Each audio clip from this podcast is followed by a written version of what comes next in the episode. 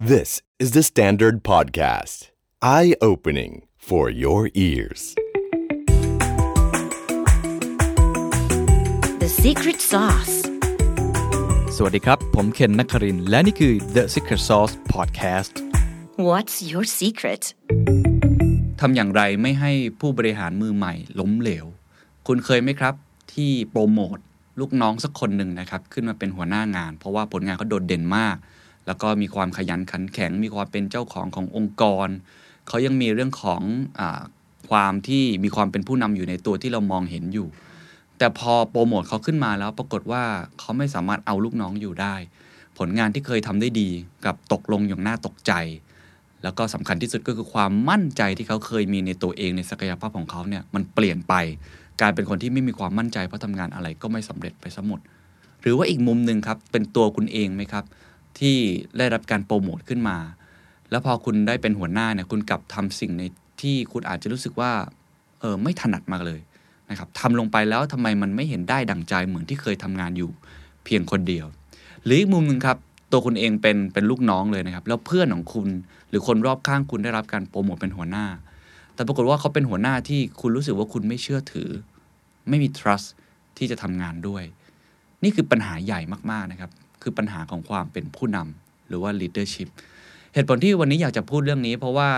ผมคิดว่าในสถานการณ์วิกฤตนี้นะครับเป็นสถานการณ์ที่จะวัดสภาวะความเป็นผู้นำไม่เพียงเท่านั้นครับ หลายคนถามมานะครับว่าเอ๊ะจะทำอย่างไรดี ในสถานการณ์ที่วิกฤตแบบนี้ ทักษะแบบไหนที่จำเป็น ซึ่งผมเคยพูดไปหลายทักษะแล้วนะครับ แต่วันนี้อยากจะพูดอีกทักษะหนึ่งซึ่งในส่วนตัวผมแล้วคิดว่าสำคัญไม่แพ้กับทักษะอื่นที่ผมเคยพูดมา ไม่ว่าจะ resilient agile ก็คือเรื่องของ leadership เพราะว่าถ้าเกิดว่าคุณเป็นผู้นำในองค์กร แล้วคนที่เป็นผู้ตามของคุณเนี่ยไม่มีความเป็นผู้นำด้วย เรียกง่ายว่าถ้าเกิดว่าลูกน้องของคุณที่เป็นระดับซีเนียร์เหมือนกันหรือลงมาเนี่ยไม่สามารถที่จะนำคนอื่นได้ องค์กรก็ไม่สามารถจะเปลี่ยนได้ หลายคนเคยบอกเขาว่าความเป็น ownership หรือความเป็น leadership ต้องอยู่ในทุกๆคน ไม่ใช่แค่คนที่มีตำแหน่งที่เป็นผู้บริหารระดับสูงอย่างเดียว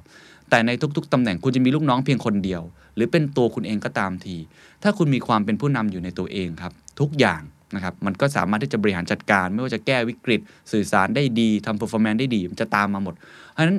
ทักษะความเป็นผู้นำเลยเป็นทักษะที่ผมคิดว่าสำคัญมาก ๆ ที่จะช่วยให้องค์กรของคุณนะครับหน่วยงานของคุณเนี่ยผ่านสภาวะวิกฤตแบบนี้ไปได้ ก็เลยอยากจะชวนคุยเรื่องนี้นะครับ ผมอ้างอิงจากหนังสือ 2 เล่มนะครับ เอาเล่มแรกก่อนอยากจะพูดเล่มนี้สั้นๆ ก่อนเป็นหนังสือที่ดีมากนะครับของคุณจอห์นซีแม็กซ์เวลล์จริงๆ เป็นหนังสือที่เก่าแล้วนะครับ หลายคนน่าจะเคยอ่านแล้วนะครับ ชื่อว่ากฎ 21 ข้อที่ไม่มีผู้นำคนไหนปฏิเสธได้ ผมอยากจะยกข้อแรกนะครับข้อแรกก่อนที่จะไปอีกหนังสืออีกเล่มหนึ่งนะครับ ข้อแรกเขาบอกว่าคือกฎแห่งเพดาน อันนี้เป็นสาเหตุเป็นวายที่ผมอยากจะชวนคุยเรื่องนี้นะครับเขาบอกว่าความสามารถในการเป็นผู้นำคือตัวกำหนดระดับศักยภาพในการประสบความสำเร็จของเขา คือเขาบอกว่าเพดานเนี่ยครับทุกอย่างมันอยู่คือกฎแห่งเพดาน ความเป็นผู้นำเนี่ยจะทำให้เพดานเราสูงขึ้น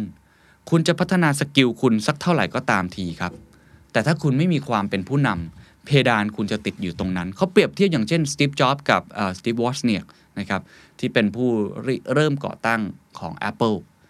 สตีฟวอซเนียกเป็นคนที่เก่งมากมี hard skill ที่ดีมาก แต่เขาไม่มีศักยภาพความเป็นผู้นำอยู่ในตัว ฉะนั้นบริหารไปก็อาจจะติดเพดาน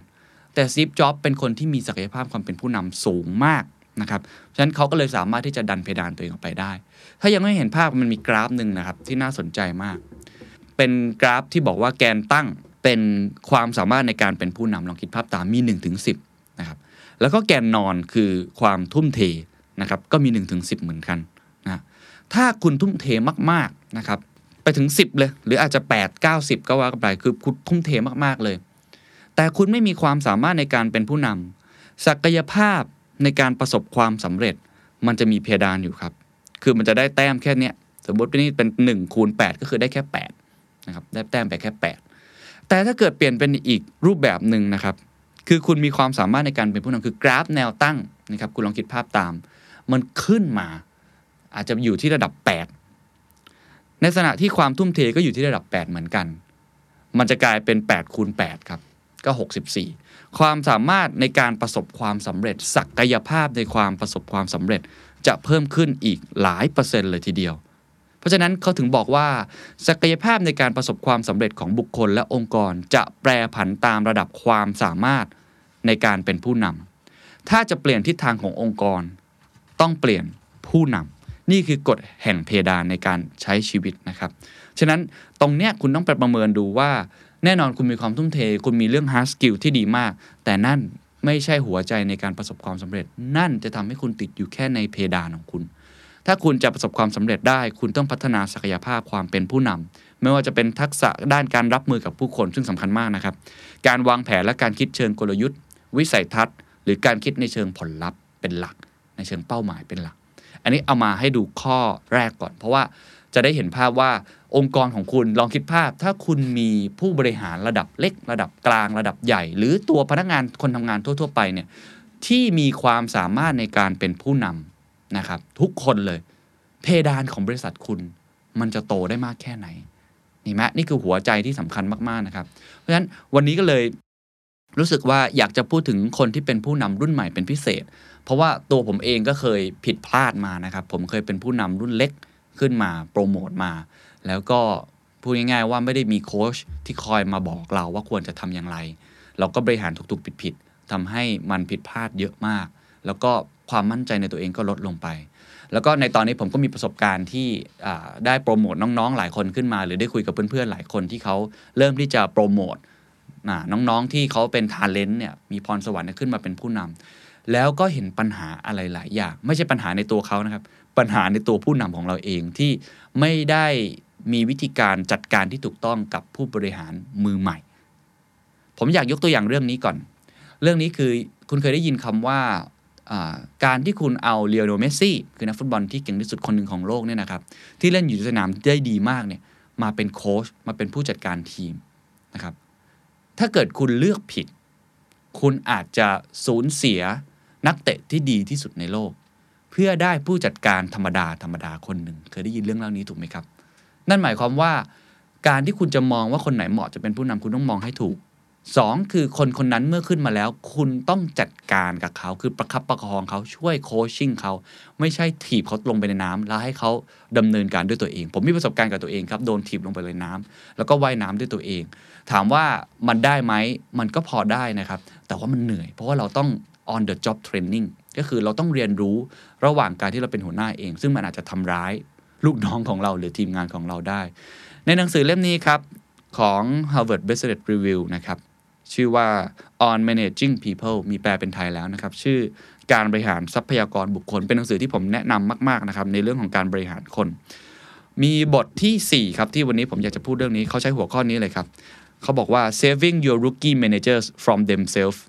ทำอย่างไรไม่ให้ผู้บริหารมือใหม่ ต้องล้มเหลว เขาบอกว่า หัวใจสำคัญก็คือ พอคุณโปรโมทพนักงานคนนึงขึ้นมาแล้ว พนักงานคนนี้ครับเขาไม่เข้าใจความท้าทายที่แท้จริงในการบริหารจัดการ ไม่ว่าจะเป็นเรื่องการมอบอำนาจให้คนอื่น หรือการพยายามสร้างความสำเร็จให้ตัวเองและเมื่อผู้บริหารมือใหม่คนนี้ครับเขาไม่กล้าที่จะขอความช่วยเหลือ เขาก็จะเก็บกดความรู้สึกทุกอย่างไว้ภายใน ซึ่งทำให้ขวัญกำลังใจของคนในทีมตกต่ำและความสามารถในการสร้างผลงานของทีมก็ย่ำแย่ตามไปด้วยนะครับ ซึ่งเขาบอกว่าส่วนใหญ่แล้วพนักงานที่เป็นดาวรุ่งเหล่านี้นะครับ พอขึ้นมาเป็นหัวหน้ามือใหม่เนี่ยทักษะพื้นฐานต่างๆเนี่ยมันจะต้องใช้การโคชชิ่งอย่างใกล้ชิด ถ้าคุณคุณไม่ได้สอนเนี่ยก็อาจจะล้มความไม่เป็นท่าได้ แล้วจากผลวิจัยในในงานชิ้นนี้เขาบอกว่ามีส่วนน้อยมากๆครับ ที่เขาสามารถจะเรียนรู้ได้ตัวเอง มีไม่เยอะที่ถีบลงไปในน้ำแล้วเขาว่ายน้ำขึ้นได้เอง เพราะฉะนั้นตัวคุณเองหรือคนที่มีความเกี่ยวข้องนะครับ อาจจะเป็นคนที่เกี่ยวข้องกับงานบริหารบุคคลต้องเข้ามาช่วยเหลืออย่างยิ่ง ถามว่ามีอะไรบ้างที่เป็นทักษะที่ผู้บริหารมือใหม่มักจะผิดพลาดนะครับ อันนี้ผมอ้างอิงจากประสบการณ์ผมด้วยนะฮะมีทั้งหมดประมาณ 4 ข้อด้วยกันครับ ผมลองไปทีละข้อนะครับ4 5ข้อ ข้อที่1ครับการมอบหมายงาน ส่วนใหญ่ผู้บริหารมือใหม่จะ ทำด้วยตัวเองครับ ไม่ยอมมอบหมายหรือเดลิเกตงาน อันนี้ผมเคยเป็นชัดๆเลยนะครับ ข้อที่2ครับไม่กล้าที่จะขอความช่วยเหลือจากผู้บริหารระดับสูง ข้อที่3ครับแสดงความมั่นใจหรือบุคลิกภาพในตัวเอง ไม่คิดว่ามันสำคัญ แต่จริงมันสำคัญมากนะครับในการเป็นผู้นำข้อที่4ครับการมุ่งความสนใจไปที่ภาพรวม คือตอนที่ทำงานในระดับงานของตัวเองแล้วอาจจะสนใจแค่งานของตัวเอง detail ไม่ได้มองภาพรวมไม่ได้คิดเชิงกลยุทธ์ แล้วข้อสุดท้ายครับ feedback loop นะครับ การให้ข้อมูลป้อนกลับที่เป็นประโยชน์คือการ coaching กับลูกน้องของคุณ นี่เป็น 5 ข้อหลักๆนะครับ เดี๋ยวผมลองไปทีละข้อ ข้อแรกครับคือการมอบหมายงาน เขาบอกว่าเมื่อได้รับแรงกดดันให้ต้องสร้างผลงาน ผู้บริหารมือใหม่ครับมักจะลงมือทำงานให้เสร็จด้วยตัวเองครับ เพราะพวกเขากลัวที่จะเสียอำนาจในการควบคุม หรือกลัวการผลักภาระให้กับคนอื่นมากจนเกินไป แต่การไม่มอบหมายงานกลับจะเป็นตัวขัดขวาง ความก้าวหน้าของผู้ใต้บังคับบัญชาของพวกเขา ซึ่งทำให้ผู้ใต้บังคับบัญชาเกิดความรู้สึกขับข้องใจ และไม่รู้สึกว่าอยากจะทุ่มเททำงานอีกต่อไป อันนี้ผมมีประสบการณ์โดยตรงนะครับแล้วมีโอกาสได้ไปโรงเรียนหรือโคชชิ่งเรื่องนี้มาพอสมควรนะครับ คือต้องเข้าใจก่อนว่าคนที่เปรียบเทียบเหมือนเป็นนักฟุตบอล เป็นนักฟุตบอลอยู่เนี่ยหน้าที่ของเขาคือการเตะฟุตบอล คือการเล่นด้วยตัวเองให้ดีที่สุด เป็นกองหน้าก็ยิงประตูกองกลางก็ส่งแอสซิสต์นะครับให้เขายิงประตูได้กองหลังก็พยายามทำให้ตัวเองไม่เสียประตู แต่หน้าที่ของคนที่เป็นผู้จัดการหรือเป็นโค้ชขึ้นมาเนี่ยมันจะสูงขึ้นมาหน่อยคือเขาต้องมองภาพรวม และเขาต้องดูแลพนักงานของเขา หรือคนที่อยู่ใต้บังคับบัญชาของเขาเนี่ยประมาณอีก 11 คนถูกไหมฮะในการดูแลต่างๆ เพราะฉะนั้นหน้าที่ของผู้นำคือการมอบหมายงาน หรือใช้มือคนอื่น เพื่อทำงานในแผนกของตัวเอง หรือความรับผิดชอบของตัวเอง ให้ประสบความสำเร็จ ย้ำอีกครั้ง งานตอนแรกคุณอาจจะทำอยู่ประมาณนี้ ขอบเขตงานเป็นของตัวเอง คุณไม่ต้องอยู่กับใครครับ คุณทำงานด้วยตัวเอง 80%ของงานของคุณใน job description คือทำงานของตัวเอง อีก 20%ถึงจะไปทำงานร่วมกับคนอื่น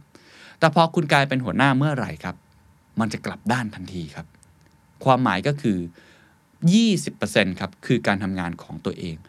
80%คือการบริหารคนครับ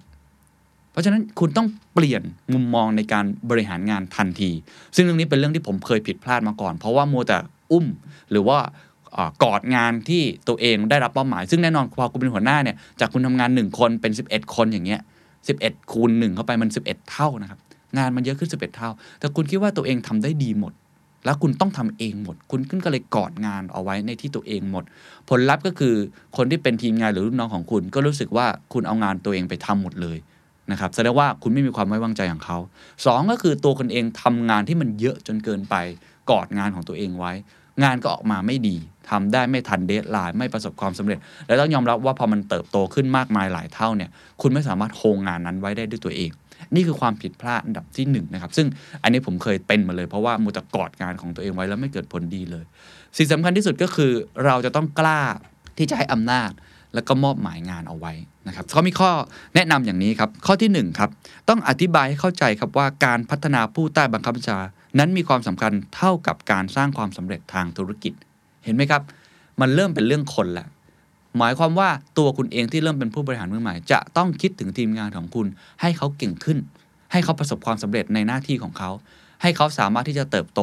ใน career path ของเขาให้ได้ บทบาทมันเปลี่ยนไปมาก ข้อที่2ครับ คุณต้องเป็นผู้นำโดยการทำตัวเป็นแบบอย่าง โดยให้ความไว้วางใจและมอบอำนาจให้กับผู้บริหารมือใหม่ที่เป็นผู้ใต้บังคับบัญชาของคุณ แล้วเขาก็จะทำอย่างนั้นกับทีมของเขาเอง หมายความว่าคนที่เป็นหัวหน้าอีกหัวหน้าหนึ่งเนี่ยจะต้องมอบหมายงานนั้น ให้กับหัวหน้ามือใหม่ แล้วให้ความไว้เนื้อเชื่อใจให้ freedom and responsibility ให้ไปเลย แล้วเขาก็จะเอาสิ่งนั้นมอบหมายให้กับลูกน้องของเขาเอง ทริกเกอร์พอยต์อย่างหนึ่งก็คือส่วนใหญ่เขาจะไม่กล้าที่จะมอบหมายงานให้คนอื่น เพราะมี 2 อย่างเท่าที่ผมสังเกต 1 คือเพราะคิดว่าตัวเองทำได้ดีกว่า เพราะว่าเขาเก่งครับตัวเขาเก่งมาก่อนนะครับสองก็คือเขารู้สึกว่าจะเป็นการไปเเรียกได้ว่าโยนงานให้คนอื่นหรือเปล่า เพราะก่อนหน้านั้นเนี่ยเวลาเขาโยนงานให้คนอื่นในแผนกเดียวกันเน คนอื่นก็ไม่อยากจะทำถูกไหมแต่ครั้งนี้มันไม่ใช่ละมันคือหน้าที่ของคุณเลยนั้นต้องเข้าใจใน2 point นี้ก่อนนะครับ ข้อที่ 3 ครับเขาบอกว่ากระตุ้นให้เขากล้าเสี่ยงทีละน้อยในการใช้จุดแข็งของผู้ใต้บังคับบัญชาให้เป็นประโยชน์ ซึ่งความสำเร็จในช่วงแรกที่เข้ามารับตำแหน่ง จะช่วยสร้างความมั่นใจให้กับเขา ก็คือหมายความว่าต้องให้เขาอะลองมองหาจุดแข็งของทีมงานของตัวเอง และมอบหมายงานที่ถูกต้องนะครับเอา right job ไปถู right people แล้วถ้าเกิดเขาเริ่มรู้สึกว่าบทบาทเขาเปลี่ยนไปเขาไม่ได้ทำด้วยตัวเองยกตัวอย่างเช่นไม่ได้เขียนหนังสือด้วยตัวเองและมอบหมายสมมติขึ้นมาเป็นบอกอมอบหมายให้คนนะครับนักเขียนตัวเล็กๆ คนหนึ่งเขียนแทนเขาในงานที่เขาอาจจะเคยทำมาก่อน แล้วเขาทำได้ประสบความสำเร็จ ลูกน้องคนนั้นก็รู้สึกดี เพราะมีคนให้โอกาสกับเขา หัวหน้ามือใหม่ก็รู้สึกดีที่สามารถที่จะทำให้ตัวเองเนี่ยมีมือไม้ในการทำงานมากยิ่งขึ้น และสามารถปั้น คนใหม่ๆ เกิดขึ้นได้นะครับ และข้อสุดท้ายครับเขาบอกว่าให้ช่วยแบ่งโครงการที่มีความยุ่งยากซับซ้อนออกเป็นส่วนย่อยๆ ที่สามารถบริหารจัดการได้ง่ายกว่า โดยกำหนดเป้าหมายความสำเร็จในแต่ละขั้นไว้อย่างชัดเจน อันนี้ก็คือแต่ละโครงการในบางอย่างมันซุกยุ่งยากซับซ้อนมาก ก็พยายามแตกออกเป็น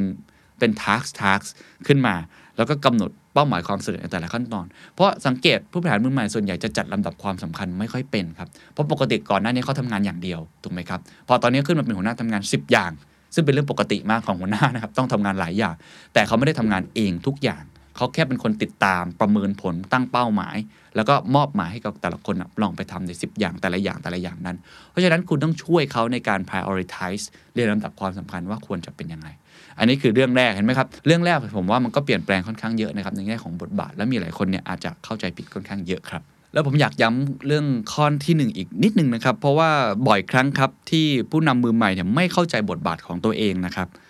ว่ามันเปลี่ยนไปอย่างไร จริงๆแล้วงานของเขาในตอนนี้นะครับ ไม่ใช่แค่การสร้างความสำเร็จให้กับตัวเอง แต่เป็นการสนับสนุนและส่งเสริมให้คนอื่น ทำงานได้สำเร็จต่างหาก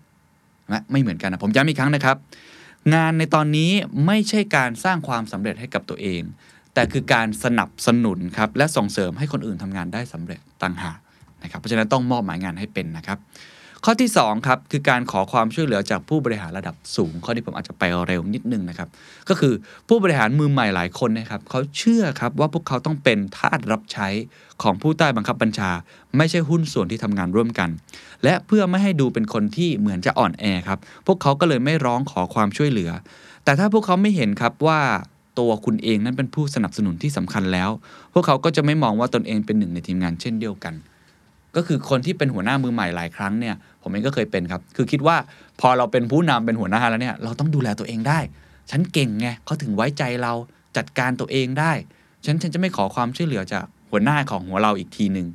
เขาก็จะทำด้วยตัวเอง แล้วก็รู้สึกว่าไม่จำเป็น แต่จริง ๆ ไม่ใช่นะครับ จริง ๆ แล้วยังไงคุณต้องการความช่วยเหลืออย่างเยอะมาก เพราะบทบาทไม่เหมือนกันหน้าที่มันมันเหมือนคุณเปลี่ยนบทบาทเปลี่ยนทักษะเหมือนเปลี่ยนจ็อบเลยนะครับ job description ของหัวหน้ากับคนที่ทำงานปกติไม่เหมือนกันเลย นั้นต้องกล้าที่จะขอความช่วยเหลือเขาเลยมีคำแนะนำดังนี้ครับวิธีจะช่วยนะครับ อันที่หนึ่งครับให้เน้นย้ำกับเขาครับว่าการสื่อสารยังเปิดเผยเป็นสิ่งจำเป็นต่อความสำเร็จของผู้บริหารมือใหม่ และ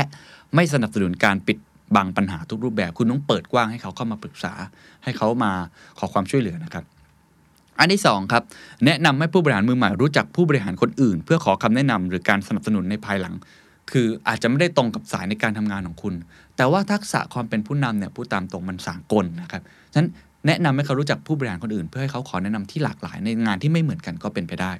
และข้อสุดท้ายครับ ขอให้ผู้บริหารมือใหม่เตรียมหัวข้อสำหรับการประชุมที่มีขึ้นตามปกติ เพราะกระบวนการดังกล่าวจะช่วยเขาสามารถจัดระเบียบความคิดได้ ทุกๆ ครั้งในการประชุม ให้เขาจัดระเบียบความคิดเตรียมหัวข้อมาอย่างชัดเจนก่อน อันนี้คือข้อที่2นะครับเรื่องการขอความช่วยเหลือ ข้อที่3ครับข้อนี้ผมเคยเป็นนะครับคือการแสดงความมั่นใจ คืออย่างนี้เขาบอกว่าผู้บริหารมือใหม่ที่ไม่แสดงออกว่ามีความมั่นใจ จะไม่สามารถสร้างแรงกระตุ้นหรือจูงใจทีมของพวกเขาได้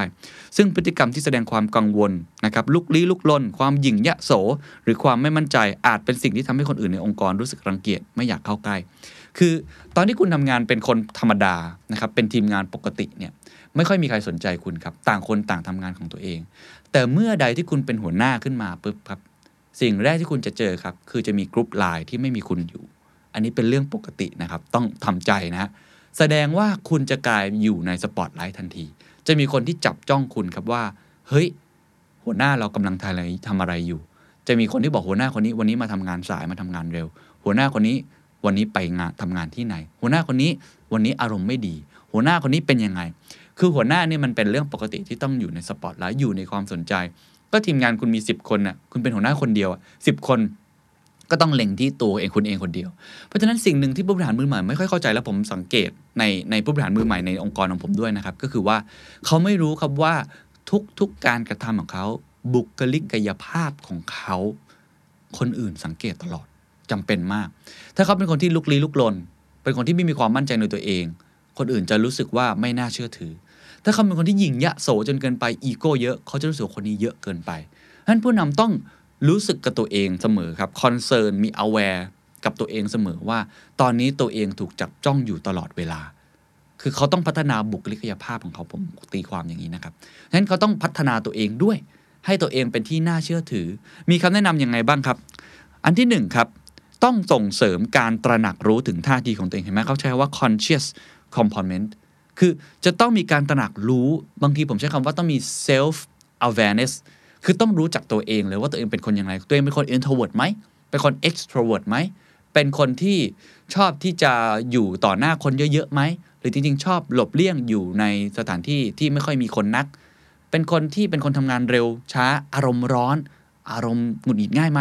ต้องสังเกตตัวเองนะครับ เพราะสิ่งเหล่านี้เป็นสิ่งที่ทุกคนรับรู้ได้เร็วมากกว่าที่ตอนที่คุณเป็นพนักงานปกติ เพราะฉะนั้นผู้บริหารมือใหม่ต้องรู้ตัวเสมอว่าภาพลักษณ์ที่แสดงออกสู่สายตาคนนอกนั้นเป็นอย่างไร เรื่องนี้เหมือนเป็นเรื่องที่แบบไม่ค่อยสำคัญแต่จริง ๆสำคัญมากนะครับ นั่นคือบุคลิกของความเป็นผู้นำเวลาเขามองขึ้นไป ถ้าเกิดว่าสมมติสมมติง่ายๆ เวลาขึ้นไปพูด town hall หรือออกมา present หน้าชั้นหรือ present ในที่ประชุมหรือ present ต่อ public เนี่ยแล้วคุณเป็นผู้นำที่พูดแล้วติดอ่าง พูดไม่ชัด พูดแล้วตากลอกไปกลอกมานะครับพูดแล้วไม่มีความมั่นใจ ถ้าคุณเป็นแค่ลูกน้องคนอาจจะเข้าใจได้ว่า เออคนนี้เป็นคนที่เพิ่งทำงาน หรือทำงานมาไม่ได้เป็นหัวหน้า แต่ถ้าคุณเป็นหัวหน้าครับ ไม่ว่าจะเป็นลำดับไหนก็ตามที ความมั่นใจของลูกน้องจะรู้สึกว่า โอ้โห คนนี้แค่พรีเซนต์ยังไม่มั่นใจเลย แล้วจะเอาอะไรไปเชื่อเขาเป็นต้นนะครับ ข้อที่2ครับต้องเปิดโอกาสให้เขาได้แสดงความรู้สึกของตนเอง ในห้องทำงานของคุณที่ปิดประตูไม่ให้ใครเห็น ก็คือว่าจริง ๆ แล้วมันมันไอความเป็นผู้นำจริงๆอะมันแลกมาด้วยเขาเรียกว่าจะต้อง เอาอะไรเคลือบความเป็นตัวเองเอาไว้ อันนี้เป็นเรื่องจริงนะครับ คือคุณอาจจะมีความเป็นตัวเองได้ เปิดโปเปิดเผยในตัวเองได้ก็จริง แต่บางอย่างเนี่ย ถ้ามันเป็นจุดอ่อนของคุณคุณก็ไม่ควรจะเปิดออกมาบ้างนักหรือบ่อยนักฉะนั้นถ้าคุณเป็นคนที่เป็นเป็นเมนเทอร์ให้กับเขาเนี่ยคุณจะต้องช่วยเขาให้เขาเปิดเผยตัวตน เวลาคุยกับคุณว่าคุณเป็นคนยังไง และจะทำยังไงให้จุดอ่อนนั้น มันเปลี่ยนเป็นจุดแข็ง ไม่ต้องบอกนะว่าคุณต้องเปลี่ยนตัวตนนะครับแต่กลายเป็นว่าทำยังไงให้คุณสามารถที่จะเป็นตัวของตัวเองได้ด้วย ในขณะเดียวกันก็มีความเป็นบุคลิกภาพความเป็นผู้นำด้วยนะครับ แล้วข้อที่3ครับสนับสนุนให้เขาใช้อำนาจตามหน้าที่ของตัวเอง เช่น เขาไม่ควรผลักดันความคิดอย่างหนึ่ง เพียงเพราะว่าผู้บริหารระดับสูงขอมา โดยคุณควรจะอธิบายให้ผู้บริหารมือใหม่ เข้าใจทุกขั้นตอนของกระบวนการการนำเสนอความคิดเห็นที่จะสามารถโน้มน้าวใจผู้ฟังได้ โดยต้องทำให้แน่ใจว่าเขามีความเป็นเจ้าของความคิดได้จริง ไม่ใช่แค่ เป็นคนที่นำเสนอความคิดของอื่นเท่านั้น หลายครั้งมันจะเกิดสิ่งนี้ครับ เคยได้ยินไหมครับ บอกว่าพี่อยากให้ทำอย่างเนี้ยเพราะว่า เจ้านายบอกมาเนี่ยผู้บริหารระดับสูงบอกมาแบบนี้ซีอบอกมาแบบนี้ทำตามไปเถอะไอ้สิ่งเหล่านี้จะเป็นอันตรายครับ เพราะคนที่เป็นรุ่นน้องจะรู้สึกว่าอ้าวมันไม่ใช่ความคิดของพี่เองนี่ มันเป็นความคิดของใครก็ไม่รู้ แสดงว่าเราทำเพื่อ please ผู้บริหารระดับสูงหรือ เราทำเพื่อ please ผู้ถือหุ้นหรือ นั่นหมายความว่าคุณไม่ได้มีความเป็นเจ้าของที่แท้จริงฉะนั้นคนที่เป็นผู้บริหารมือใหม่จะต้องพยายามเขาจะผมใช้คำว่า imply ครับ เอาไอเดียของผู้บริหารระดับสูงมาแปล ให้มันแมสเซจตรงด้วยนะครับ และมีความเป็นเจ้าของในมุมของตัวเองด้วย เพื่อให้รู้สึกว่าคุณมีความเป็นเจ้าของงานนั้นๆ แล้วเขาจะเชื่อถือคุณนะครับ อันนี้คือเรื่องของการแสดงความมั่นใจ ข้อทีสี่4ครับมุ่งความสนใจไปที่ภาพรวมเรื่องที่ผมอยากพูดเป็นพิเศษ และผมคิดว่าเป็นปัญหาใหญ่ที่สุดปัญหาหนึ่งของผู้บริหารมือใหม่นะครับ เพราะบอกว่าหลายคนเนี่ยปล่อยให้การแก้ปัญหาเฉพาะหน้าเข้ามาบดบังความคิดในเชิงกลยุทธ์ จริงอยู่ครับการแก้ปัญหาเฉพาะหน้าอาจทำให้รู้สึกเหมือนทำงานได้สำเร็จและคุณทำงานหนักมาก แต่การทำแบบนี้ไม่ได้สอนให้ทีมงานรู้วิธีที่จะรับมือกับความท้าทายด้วยตัวเอง หรือสอนให้คิดในเชิงกลยุทธ์ มีผู้บริหารท่านหนึ่งเคยพูดกับผมครับว่า ถ้าคุณมาแต่ง่วนอยู่กับปัญหาวันๆอะคุณลองคิดภาพวันหนึ่งคุณทำงานหนักไหมครับ คุณลองลิสต์ออกมาเลย ผมเคยลองโดน challenge แบบนี้นะครับ ให้ list ออกมาเลยว่าคุณทำงานในแต่ละวันในแต่ละอาทิตย์เนี่ยแต่ละเดือนคุณทำงานไปกับอะไรบ้างนะครับ แล้วลองดูสิว่างานที่คุณทำนั้นน่ะ มันเป็นงานที่พาบริษัทคุณไปข้างหน้า หรือแค่แก้ปัญหาที่คุณง่วนอยู่กับตรงหน้า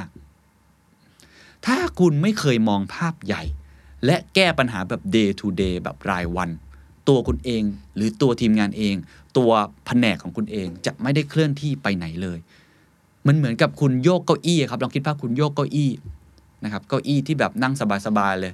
คุณโยกเก้าอี้ที่เป็น armchair อย่างดีเลย คุณเหมือนว่าตัวเองเคลื่อนที่นะครับ แต่จริง ๆ แล้วคุณไม่ได้เคลื่อนที่ไปไหนเลย คุณอยู่กับที่ และนั่นคือปัญหาใหญ่ของผู้นำมือใหม่ เพราะเขาคิดว่างานที่เขากำลังทำอยู่มันทำงานหนักมากทุ่มเทมาก แต่พอมาดูเนื้องานจริง ๆ มันเป็นงานที่แก้ปัญหาเฉพาะหน้าอยู่ day to day อันนี้ไม่เกิดผลดีแล้วจะเป็น toxic กับองค์กรมากคำแนะนำอย่างนี้ครับ 1. อธิบายเข้าใจครับว่าการคิดในเชิงกลยุทธ์จะเป็นงานส่วนที่สำคัญมากขึ้น เมื่อเขาก้าวหน้าทางอาชีพต่อไปในอนาคต ในเล่มนี้บอกเลยครับว่า การคิดในเชิงกลยุทธ์ หรือว่าเป็น strategic thinking นะครับเมื่อคุณเริ่มมีความเป็นผู้นำเกิดขึ้น จะเป็นจำนวนเพิ่มขึ้นเรื่อยๆ เช่นผู้บริหารมือใหม่เขาบอกประมาณ 10%คือการคิดในเชิงกลยุทธ์คือ vision and strategy อีก 90%คือ tactic คือคิดในเชิง tactic คือ manage เขาบอกมี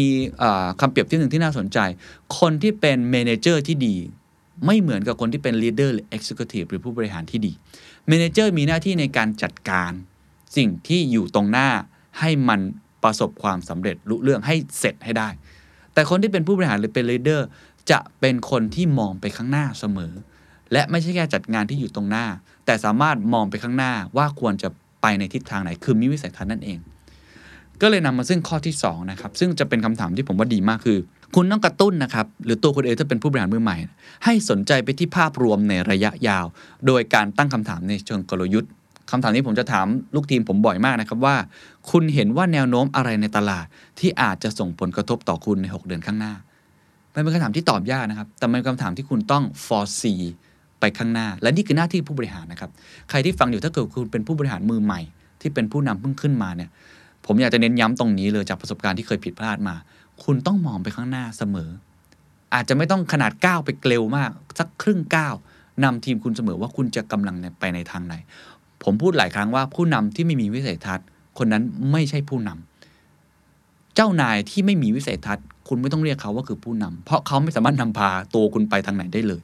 คุณต้องมีวิสัยทัศน์ที่มองไปข้างหน้าซึ่งอันนี้ต้องฝึกเป็นทักษะที่ฝึกได้นะครับในการมองไปข้างหน้าอย่างสม่ำเสมอ ผู้บริหารที่ผมพูดคุยมาด้วยตลอด 3-4 ปีที่ผ่านมา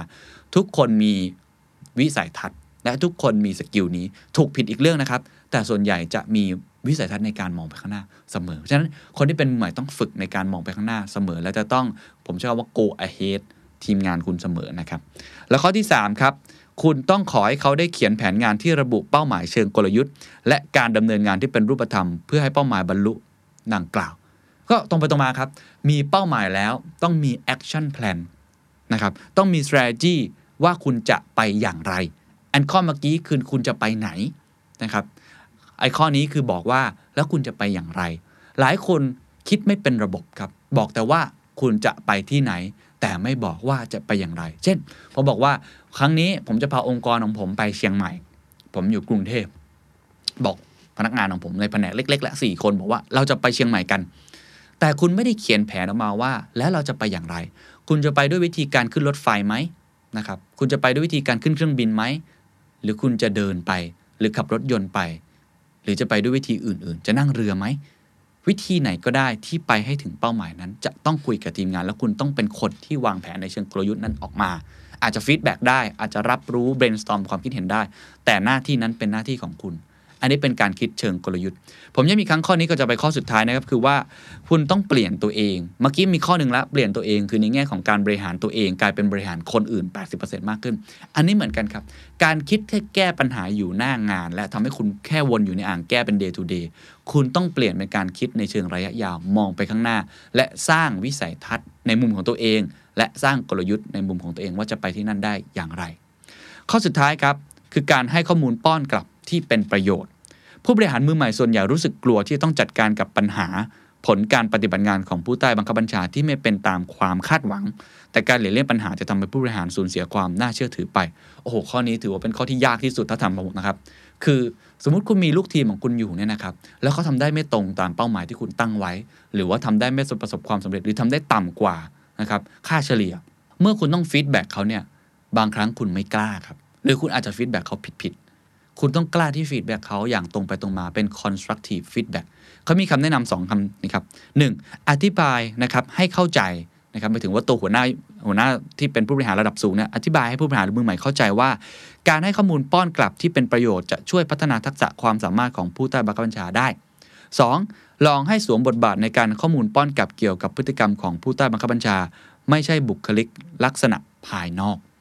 คือเวลาคุณ feedback เนี่ยการ feedback ก็ถือว่าเป็นเป็นหัวใจที่สำคัญนะครับ คุณต้อง feedback ให้ถูกครับ คือ feedback ไม่ใช่เป็นเรื่องรายละเอียด emotion ไม่ใช่เรื่องของรายบุคคล ไม่ใช่ไปดูที่จุดอ่อนของเขา แต่ต้อง feedback ไปที่ตัวเนื้องานของเขา และสำคัญที่สุดคือคุณต้อง feedback โดยที่คุณหวังดีกับเขาจริง ๆ หลายครั้งครับ เวลาเรา feedback เราเข้าใจเขาพอเราเป็นหัวหน้าเรามีอำนาจใช่ไหมบางครั้งเราอาจจะลืมตัว แล้วก็ feedback ของคุณทำงานไม่ได้เรื่องเลยทำอย่างนี้ผมนู่นนี่นั่น ไม่โอเคเลย ดิฉันไม่ชอบเลยแบบนี้ แต่แท้ที่จริงแล้วถ้าหน้าที่ที่ผู้นำที่ดีนะครับ ควรจะฟีดแบ็กเขาโดยพยายามให้เขาได้เห็นมุมว่าเขาควรจะพัฒนาในมุมไหนบ้าง เราคาดหวังกับเขาอย่างไร และมีความจริงใจกับเขาว่าอยากเห็นเขาเป็นคนที่ดีขึ้น เพราะอย่าลืมครับผู้นำที่ดีคือคือผู้นำที่สามารถทำให้ผู้ตามของเราเก่งกว่าเราได้ ประสบความสำเร็จมากขึ้นได้ฉะนั้นข้อนี้เลยเป็นข้อที่สำคัญมาก ก็คุณก็ต้องช่วยบอกเขานะครับว่าคุณจะทำยังไงที่จะช่วยโคชชิ่งลูกน้องเขาอีกทีหนึ่งให้ได้ อันเนี้ยอาจจะใช้การ role play ว่าอะไหนลองบอกดูซิว่า ถ้าคุณจะบอกนายเอว่างานของคุณมันไม่โอเคเลยเอาพูดตามตรงมันห่วยเลย คุณต้อง feedback กับเขายังไง บุคลิกของแต่ละคนก็ไม่เหมือนกัน ผู้นำบางคนเป็นคนที่ตรงไปตรงมาโผงผาง บางคนเป็นคนที่ empathy สูงมาก บางคนเป็นคนที่ชอบ detail เอาตัวเลขมากาง ก็แล้วแต่คนนะครับ ในขณะเดียวกันตัวลูกน้องก็ไม่เหมือนกันอีกนะครับฉะนั้นการ feedback เนี่ยจะต้องละเอียด เพราะว่าเรากำลัง feedback ในสิ่งที่มันไม่เป็นไปตามที่เราคาดหวังถูกไหมคือเราจะพูดง่ายเราจะจะว่าเขาอะครับจะต่อว่าเขาเนี่ยเราก็ต้อง feedback ที่มันเป็นข้อมูลที่เป็น constructive feedback จริง ๆ ไม่ได้เอาอารมณ์ส่วนตัวความลำเอียงส่วนตัวมา ซึ่งอันนี้ต้องบอกเลยว่าทำค่อนข้างยากนะครับ ข้อนี้ผมก็ติดอยู่เยอะเหมือนกัน ก็นี่เป็น 5 ข้อหลักๆ ที่ผมลองเอามาเล่าสู่กันฟังย้ำอีกครั้งเหตุผลที่อยากเล่าตรงนี้ เพราะว่าองค์กรคุณ นะครับเพดานขององค์กรของคุณไม่ได้อยู่ที่ตัวคุณเองคนเดียว แต่อยู่ที่ลูกทีมของคุณทั้งหมดว่าเขามีศักยภาพในความเป็นผู้นำสูงแค่ไหน เช่นเดียวกันครับ ในสภาวะวิกฤตแบบนี้สถานการณ์ 2564 แบบนี้ องค์กรคุณจะดีแค่ไหน ถ้าคนคุณไม่เดินไปด้วย ตายครับ และคนจะเดินไปด้วยได้อย่างไร คือคนของคุณต้องมีศักยภาพความเป็นผู้นำคุณจะเน้นคนไหนเป็นพิเศษ ถ้าถามผม เน้นคนที่เป็นผู้นำเพราะผู้นำจะสามารถไปโคชชิ่งหรือไปบริหารทีมของเขาต่อได้ เคยได้ยินทฤษฎี 20-80 ถูกไหมครับ คุณไม่ควรจะเน้นไปที่ 80%แต่คุณจะเน้นไปที่ 20%นั่นคือหัวหน้า คนที่มีอำนาจในการบริหารในการตัดสินใจในองค์กรของคุณ เพื่อที่ทำให้เขาไปบริหารต่อได้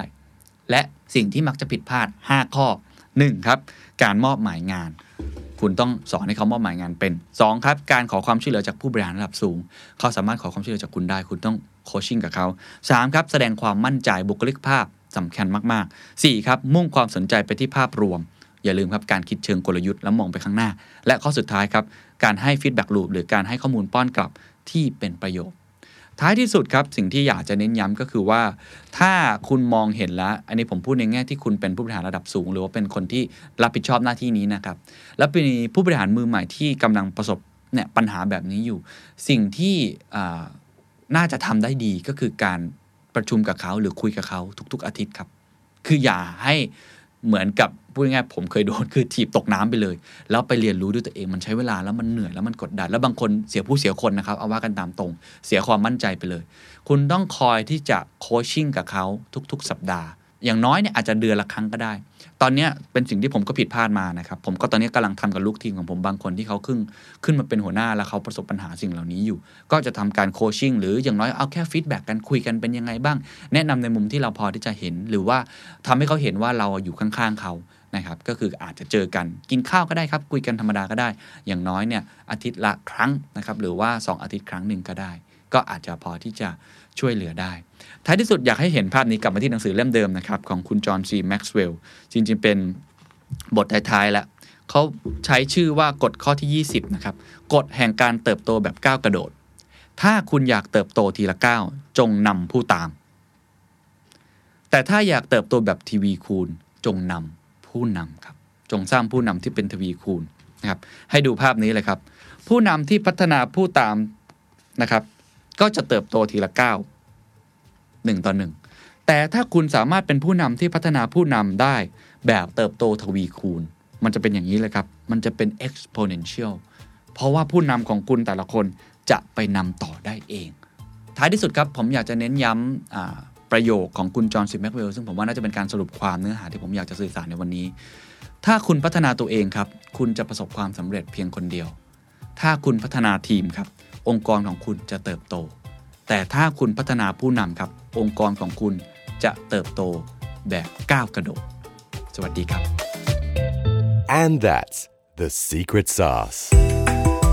ถ้าคุณชื่นชอบ The Secret Sauce episode นี้นะครับ ก็ฝากแชร์ให้กับเพื่อนๆ คุณต่อด้วยนะครับ และคุณยังสามารถติดตาม The Secret Sauce ได้ใน Spotify, SoundCloud, Apple Podcast, Podbean, j o o x YouTube และ Podcast Player ที่คุณใช้อยู่นะครับ และอย่าลืมติดตาม Facebook Fanpage The Secret Sauce เข้ามาติชมเข้ามาพูดคุยกับผมได้เลยนะครับ